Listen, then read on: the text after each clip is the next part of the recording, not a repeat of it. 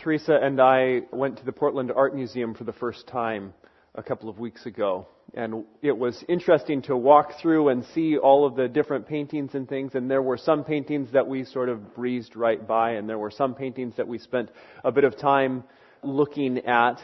And one of the things that I noticed is that some of the paintings are framed, and some of the paintings are not framed. And the frame can make a fairly big difference on how you're appreciating this picture. We, there was a, a, section in the European wing where we were walking through and looking, and the frames were were gold and ornate. And I, I just there were a couple of pictures that I'm just looking at this frame, going, how in the world did someone do this? The woodworking required for this and the symmetry and all, it just is amazing. And there were some of them that honestly, the, the frame detracted from the picture itself. And there were others that the, the frame just highlighted the picture. And the reason that I say that is because like pictures, when they're framed properly, it highlights the picture. We want to see this morning in our text how this text this morning highlights the gospel. Okay? But we can't confuse what's important and what's primary. Right? If we get that confused, then all of the emphasis gets placed on the frame rather than the picture, and it detracts from the picture. And so I want to set up for you what the picture is as we're getting into Romans chapter 12, and we're going to be looking at verses, primarily verses 11 through 13, but first let's start in verse 1 of Romans chapter 12. I appeal to you, therefore, brothers, by the mercies of God. I appeal to you, therefore, brothers, by the mercies of God. And so as we, we read um, this morning, as we started off from, from chapter 5, about uh, how much God loves us, that while we were still in our sin, while we were still enemies of God, Christ died for us. That's the mercy of God. And it's by that mercy that He appeals to us. I appeal to you, therefore, brothers, by the mercies of God, to present your bodies as a living sacrifice, holy and acceptable to God, which is your spiritual worship. We, we are to, in the way that we use our bodies, and we talked about this a few weeks ago, so I'm not going to re-preach that sermon, but I do want to remind us of this, that in the way that we use our bodies, this is our spiritual worship to God. So when you wake up in, in the morning and you brush your teeth and you get ready for the day, you are preparing for the day in how you will present yourself to the world. That's why, that in part, why you're brushing your teeth, right? Because you want to present yourself to the world with decent breath. Why do you want to do that? It brings glory to God.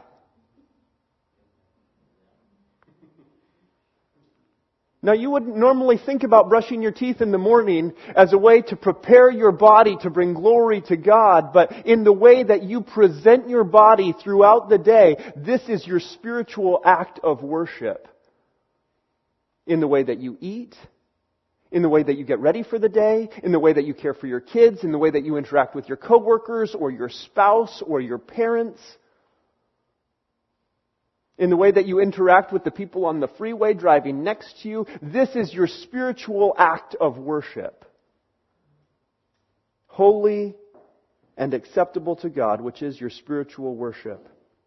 Do not be conformed to this world, but be transformed by the renewal of your mind, that by testing you may discern what is the will of God, what is good and acceptable and perfect.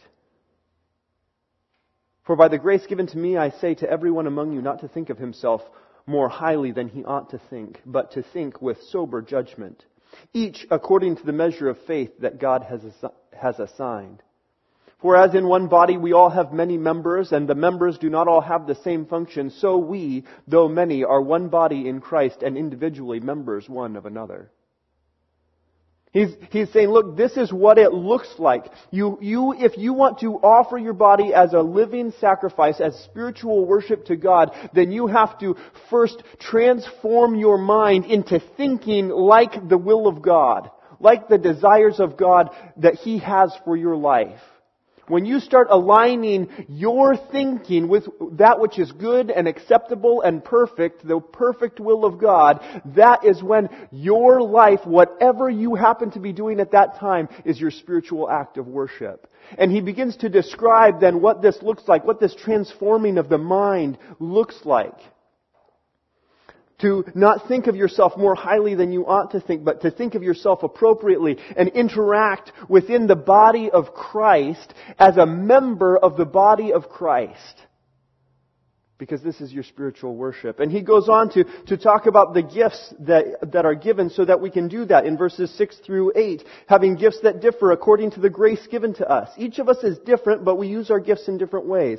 Let us use them if prophecy in proportion to our faith, if service in our serving, the one who teaches in his teaching, the one who exhorts in his exhortation, the one who contributes in generosity, the one who leads with zeal, the one who does acts of mercy with cheerfulness. Let love be genuine. Now we're getting into our text for this morning.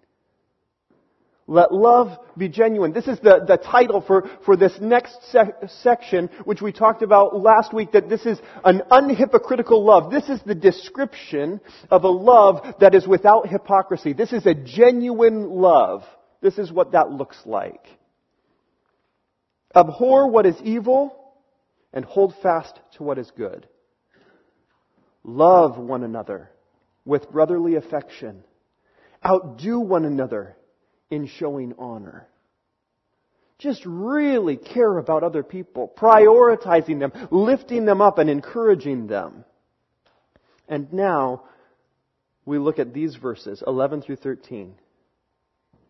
Do not be slothful in zeal. Be fervent in spirit. Serve the Lord. Rejoice in hope.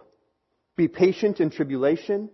Be constant in prayer contribute to the needs of the saints, and seek to show hospitality. Now, you, you may have, have noticed as I read that, I, I read it in sort of a boom, boom, boom, boom kind of way. And the reason for, for doing that is because it is, it's just like a, a rapid fire poke almost. Just eight times poke, poke, poke, poke, poke, poke with this emphasis. In, in fact, if, if we were to just um, have a really wooden translation from the, the Greek, it would read like this. In the eagerness, not hesitating. In spirit, being excited. In the Lord, serving. In hope, rejoicing. In the affliction, enduring. In the prayer, persisting. In the needs of the saints, sharing. In the hospitality, pursuing. Just wham, wham, wham, wham, wham. You want to know what an unhypocritical love is? It's these things. Like bullet points. And when you're reading a, a, a, list like that and, and you come to a document that has bullet points, it's, it's not like it just flows like this really clear narrative or this really fun, it's just this punchy. Get to the point, get to the point, get to the point, get to the point. And so as he's talking about this love that is not hypocritical, this, this genuine kind of love that we have as believers, these are the things that he's emphasizing. Rejoice in hope. Wait, hang on. I, let's go back to 11 rather than 12. Do not be slothful in zeal. That's a mouthful. Do not be slothful in zeal. It, it, in, in your eagerness, don't hold back. Don't hesitate. Have you seen athletes that that there's like so Super Bowl's coming up next week, and you'll see this occasionally that a, white, uh, a receiver is running and the quarterback gets ready to throw, and he sees him and he throws the ball, and then the the, the receiver lets up. And the quarterback is doing like this. Why'd you hold back? And the ball goes sailing right over the head of the receiver. And the quarterback's going, we've run this route how many times? You run, I throw it to where you're going to be, you jump, and you catch that ball. Why did you hold back? There are times in which, uh, and I've mentioned this before, I'm a competitive person. There are times when I'm playing with my kids that I hold back. And then there are times when I go play with other people and, I, and one of my teammates will go, why are you holding back? I, I don't know. Don't hold back. Go all in. So what, what he's saying here is don't be slothful in zeal. In, in your eagerness, in your zeal, in your passion, move forward, press in. Let's get this done. Now we, we just heard this word zeal a few verses ago in, in uh, verse 8. In verse 8, when he was talking about the gifts, he said, uh, the one who exhorts in his exhortation, the one who contributes in his generosity, the one who leads with zeal. The one who leads with zeal. As, as you are pressing in, then, then just do that. Go all in on this. Don't hold back. I, I see this from, from time to, to time, uh, all the time, that people hold back. You're, you're engaged in ministry and, and you, you want to, to serve, and, but you, you just, you don't want to all the way commit. Because, because what if it becomes a lot? How, how much more time? If I just offer to help a little bit, that's one thing. But if I commit myself, then I'm all in, and who knows what they might ask me to do. And so people hold back. Or they go, well, you know, I, I'm happy to help, but I don't want to lead. Well, why not? Well, that's just not really me. I, I, I'm not really the leader type. I, I find that, that most often the difference between somebody who's leading and somebody who's not leading is responsibility. And what they're actually saying is, I want to help, I just don't want to be responsible for it. So that if it doesn't go well, or if it fails, or if I run out of time, or if I don't follow through, or whatever, that's on somebody else. Don't hold back. You want to know what a genuine love is? You want to know what, what really pressing in to build up the body of Christ looks like? Then you jump all in. Don't be slothful in zeal. In your eagerness, in your zeal, press in and don't hold back and let's see what happens. What's the worst that's going to happen? It might not work and you'll be the one responsible for it. But that's okay. Nobody else was stepping up. And this is the church. If you're going to fail someplace, fail here. We're supposed to love you anyway. So, so jump all in. Don't be slothful in zeal. In, in, in your spirit, be excited. Be fervent in spirit. Be fervent in spirit. When you, when you come to, to serve and to help and to engage, then, then, then do that with some, some energy. Be excited about that. That, that's not to say don't ever serve unless you're excited about it. I find that most often I have to serve somewhere before I get excited about it. Because those kids next door, they're intimidating. They're only this high, but they're intimidating. And it's really hard to get excited about serving next door in the children's ministry unless you accidentally go over there and observe for a little while. And you see what's going on. It, it's kind of hard to commit to giving up time on Wednesday nights to go serve in Awana. Or Friday evenings once a month to serve at, at Foster Parents Night Out. But when you start seeing what's happening there, it's kind of hard not to get excited.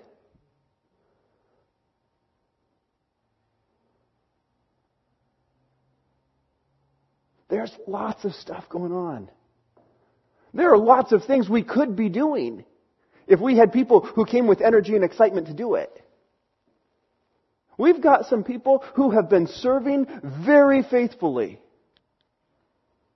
They brought all kinds of energy and zeal and excitement for years, and they would love to have anybody come in alongside with some supercharged energy and poof, here we go, let's accelerate this thing. As a leader in ministry, when anybody comes in with any kind of energy, it gives me energy too. I can be having the worst week. It can be a real drag. And I'm just going, oh, I don't know if I can do this. And somebody else comes alongside and they're like, I'm brand new, let's go. Oh, well, here we go. Do it with energy. Just, just decide, I'm, I'm going to bring energy to this. And, and if you're starting to slip, if you're starting to falter, then, then reach out. Tell somebody about that. Let's, let's not have that wane and flag without other people coming alongside and going, hey, let's, let's do this. Let's do this together as a team. It's one of the reasons that one of our core values at New Life Church is that we serve as a team. We serve as a team. Because we don't want anybody doing it all by themselves in their own strength and their own power. And when they start to run out of strength and power, whoo! We lose a ministry and we lose a worker. That's a really hard road. When somebody's pushing all by themselves and then they just run out of steam and boom, fall flat on their face. And how come so and so doesn't come to church anymore? Well, we, we wore them out. They needed help and they didn't ask for it, or they asked for it and they didn't get it. Let's, let's not do that. Let's, let's bring energy to come alongside. In, in your spirit, being excited. In the Lord, serving. He, look, we don't hold back in our zeal. We do engage instead because we're serving the Lord. Right? It, this is our spiritual act of worship. Why would you hold back on that? Uh, side note, if you're here on Sunday mornings and we're singing and praising God together and you're holding back because this doesn't feel like your area of giftedness to sing, don't. Let it out. You don't have to hold back.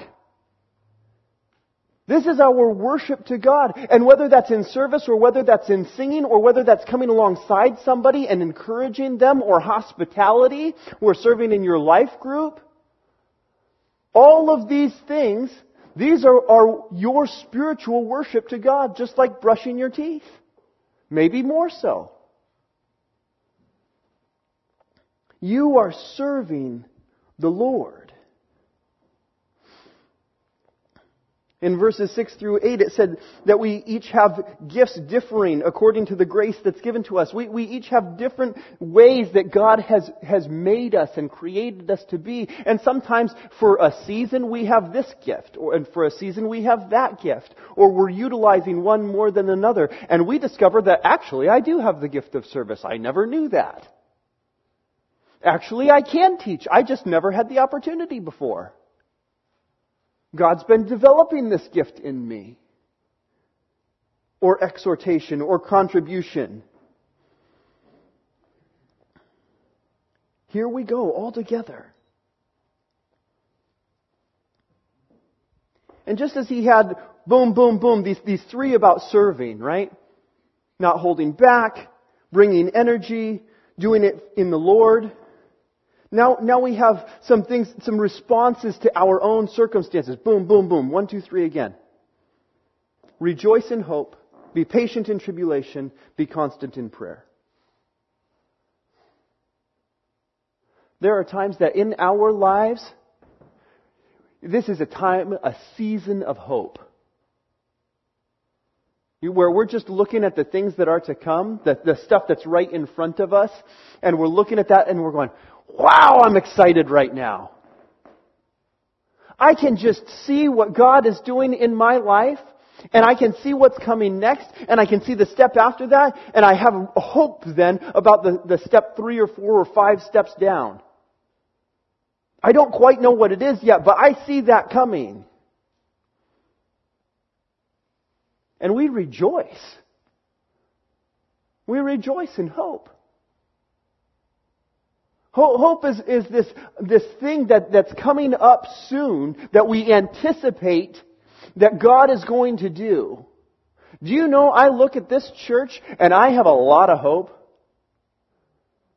I have a lot of hope. Because I'm seeing people coming into the church, and I'm seeing ministries begin to happen, and I'm seeing people bring energy and leadership to things and taking responsibility for stuff, and I'm going, ooh, oh, we, we are about to hit our stride. We are about to hit our stride.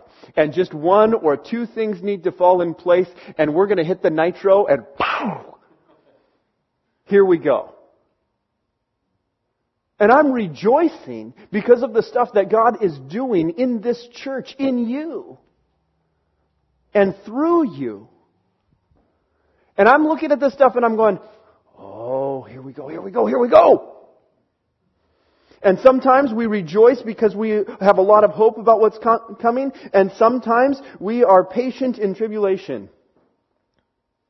And that is, we, we are, when we are feeling afflicted, enduring the affliction.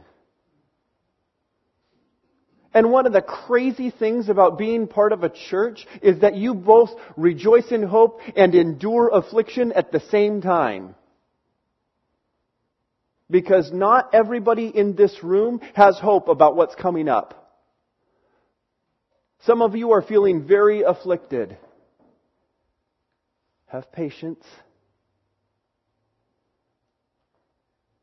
Endure. Hang on. Don't give up.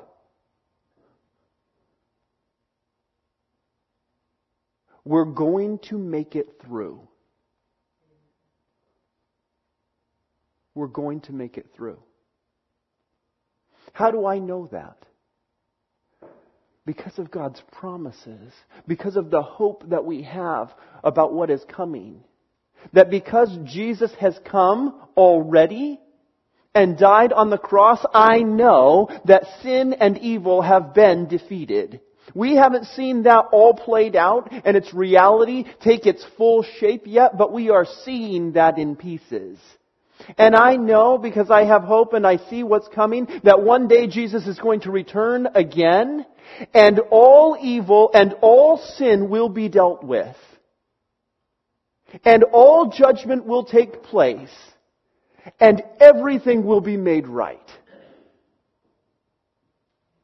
I don't know how long it's going to take before we get there.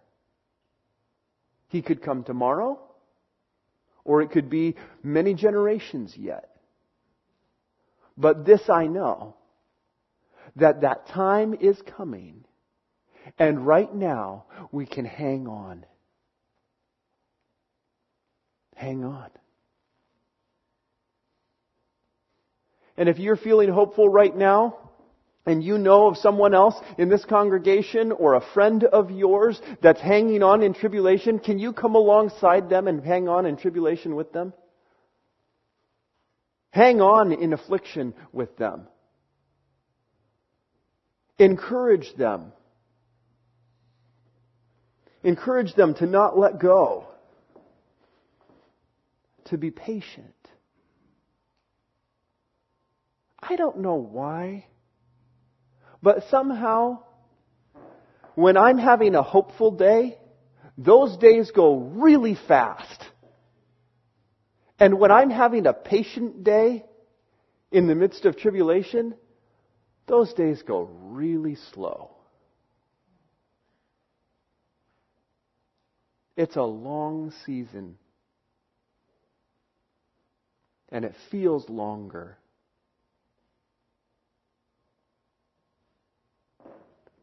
But God is with us. And I hope that if you are in that place right now, that you are experiencing brothers and sisters in Christ coming alongside you and putting their arms around you and encouraging you and supporting you and praying for you. Be patient in tribulation, be constant in prayer. In the prayer, persisting. There is an expectation that whether we are hopeful and rejoicing in the things that are about to come, or whether we are being patient in the tribulation of today, either way, we are constantly praying. We are persisting in prayer. It, it's the, the lifeblood of the church. The prayers of the saints, the prayers of the people of the church. This constant communication with God saying, God, what is your will in this? God, would you act here? God, would you respond? God, you are so glorious for all that you have have been doing. God, I don't understand this. Would you bring hope and encouragement? God, would you bring somebody alongside to help? All of this prayer. Do you know, we yesterday celebrated a memorial.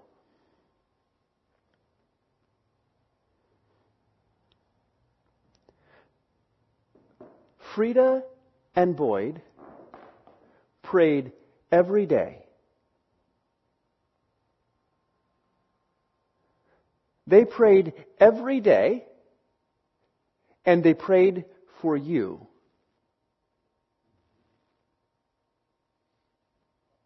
They would take the church directory. Boyd was, constantly coming up to me going, Can we get a new directory? This one seems to be outdated. Do you know how I know when the, the directory is outdated? Boyd tells me. Because every single morning, Boyd and Frida would get together and they would pray together through the directory. I'm so hopeful Boyd continues that. But we need some people to step up and take Frida's place.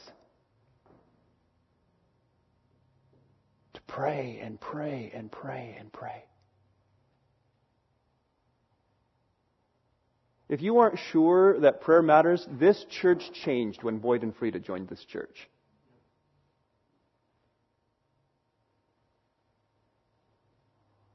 And I am confident it's because of their prayers. Persistent in prayer. Persistent in prayer. Praying is hard. It's hard work. It's hard to have the discipline to set time aside to pray.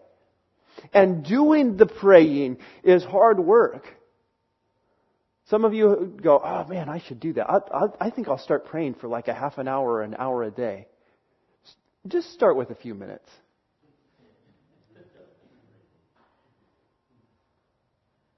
Work up to that. Because prayer, real, intercess- real intercession for other people, it's a lot of work. It weighs heavy. Because you are petitioning the God of the universe on behalf of your fellow brothers and sisters in Christ. And while he says he will bear our burdens, he also calls us to bear one another's burdens. And that's why we come in prayer. It's great to have tangible ways of bringing meals to people, walking alongside them with words or notes of encouragement, but also to be praying for them in a meaningful way. It's a lot of work. But we expect that a real love, an unhypocritical love, doesn't just say, I hope you're doing well but says, I'm praying for you. I'm praying for you. And you are. That's the unhypocritical part. That's the sincere and genuine part, that you're actually praying for them. And lifting them up. Rejoice in hope, be patient in tribulation, be constant in prayer, contribute to the needs of the saints, seek to show hospitality. We had this one, two, three, one, two, three, now we have one, two. In the needs of the saints, sharing. In the needs of the saints, sharing. When it says contribute to the needs of the saints, it, it seems so impersonal to me. Oh, those saints have needs here. I'll give you a little something for that. Uh, that's not what this is talking about. Helpful and encouraging, yes. But that's not the kind of sharing in their needs that this is talking about. This is talking about walking alongside. Life group love. I love to see this kind of thing in the life groups. That when you're spending time with other people, and you get to know them and you start to hear about the things that they're dealing with and then you come alongside them and you encourage them and you share in their needs. You're praying for them. You're contributing to their needs. You're encouraging them. You're checking in on them. I've had people tell me that um,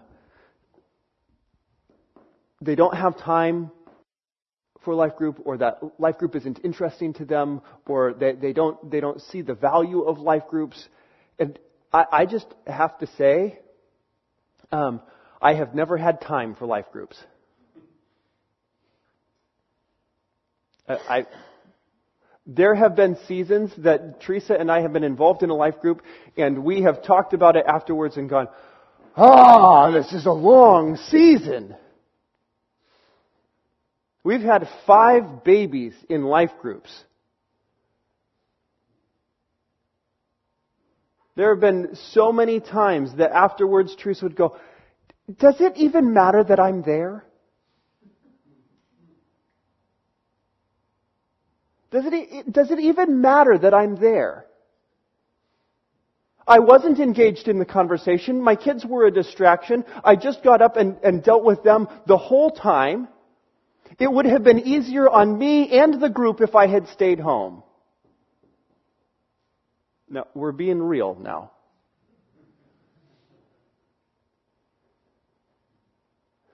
But do you know the relationships that we have because of those seasons? And continue to have because of being in life group with people, because of having a discipline and a habit of being engaged? Now there, there are legitimate reasons, there are times in which you might not be able to be engaged in a life group for a little while. But I would encourage you to say, this is how long the season is going to last, and when it's over, I am going to discipline myself to, to join a life group. Because in the day to day you do it, it just hurts. We, we talk about being in life groups in, in the sense of um, that we frustrate one another. That's how you know you're close enough to your life group. If you're frustrated with the people in your life group, right on. You're doing life group right.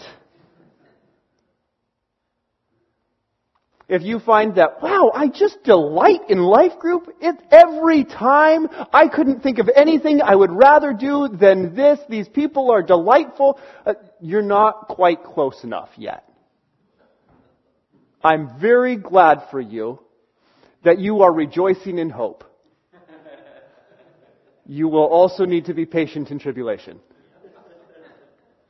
Because that's what happens in life group and it builds these relationships. We, we, we live life with people and walk alongside them and encourage them and, and just contribute to the needs. We share in the needs of the saints. And seek to show hospitality. Quite, quite literally, in hospitality, pursuing. pursuing hospitality. That not, not the kind of thing where somebody comes to you and goes, ah, you know, would you be willing to host this thing? Yeah, I suppose I could do that. No, looking for opportunities to exhibit and show hospitality. And, and when it's talking about that, that can be like here in the church or you're having family over or that kind of thing. That, that is hospitality. But, but this kind of hospitality is more of a, um, I, I'm inviting people outside in. Right? So there, there's your, your biological family, there's your spiritual family. Those are family and you're just having them over. That's a given. Everybody does that. But then there's this, this kind of hospitality that he, he's talking about is, is uh, think about it in these terms. There were not a lot of hotels at the time that Paul was writing this. And so if you uh, traveled from one place to another and you didn't have family or somebody to stay with as you were traveling and you entered a, a, a town, you would maybe go to a town square and hope that someone, some hospitable person, would invite you in and because everybody knows that if we don't do this, then next time I'm traveling and I'm out, I would really like for someone to invite me in so I don't have to sleep outside. And so, um, there might be times that you're walking along and you'd see somebody and you'd go, I don't recognize them. They might be an outsider, a foreigner. I won't check on that just in case right? That, that you would avoid so that you wouldn't have to um, feel obligated to be hospitable. But what he's talking about here is no, no, no. Have the kind of genuine love, unhypocritical love that says, I love people. I love people in my family. I love people in the church. I love people outside, foreigners and strangers that I don't know. I love them. How would we know that? Because you are pursuing hospitality. You are looking for opportunities to invite people over or in some other way help somebody move from the outside to the inside and we're going to treat them like family. That's hospitality. We have hospitality here. When people walk in those doors and we say, hi, welcome, I'm glad you're here, let me introduce you to so and so. Would you like to join a life group? We'd love to have you come to ours. That's hospitality. When you hear of somebody in need and you want to help them out, that's hospitality.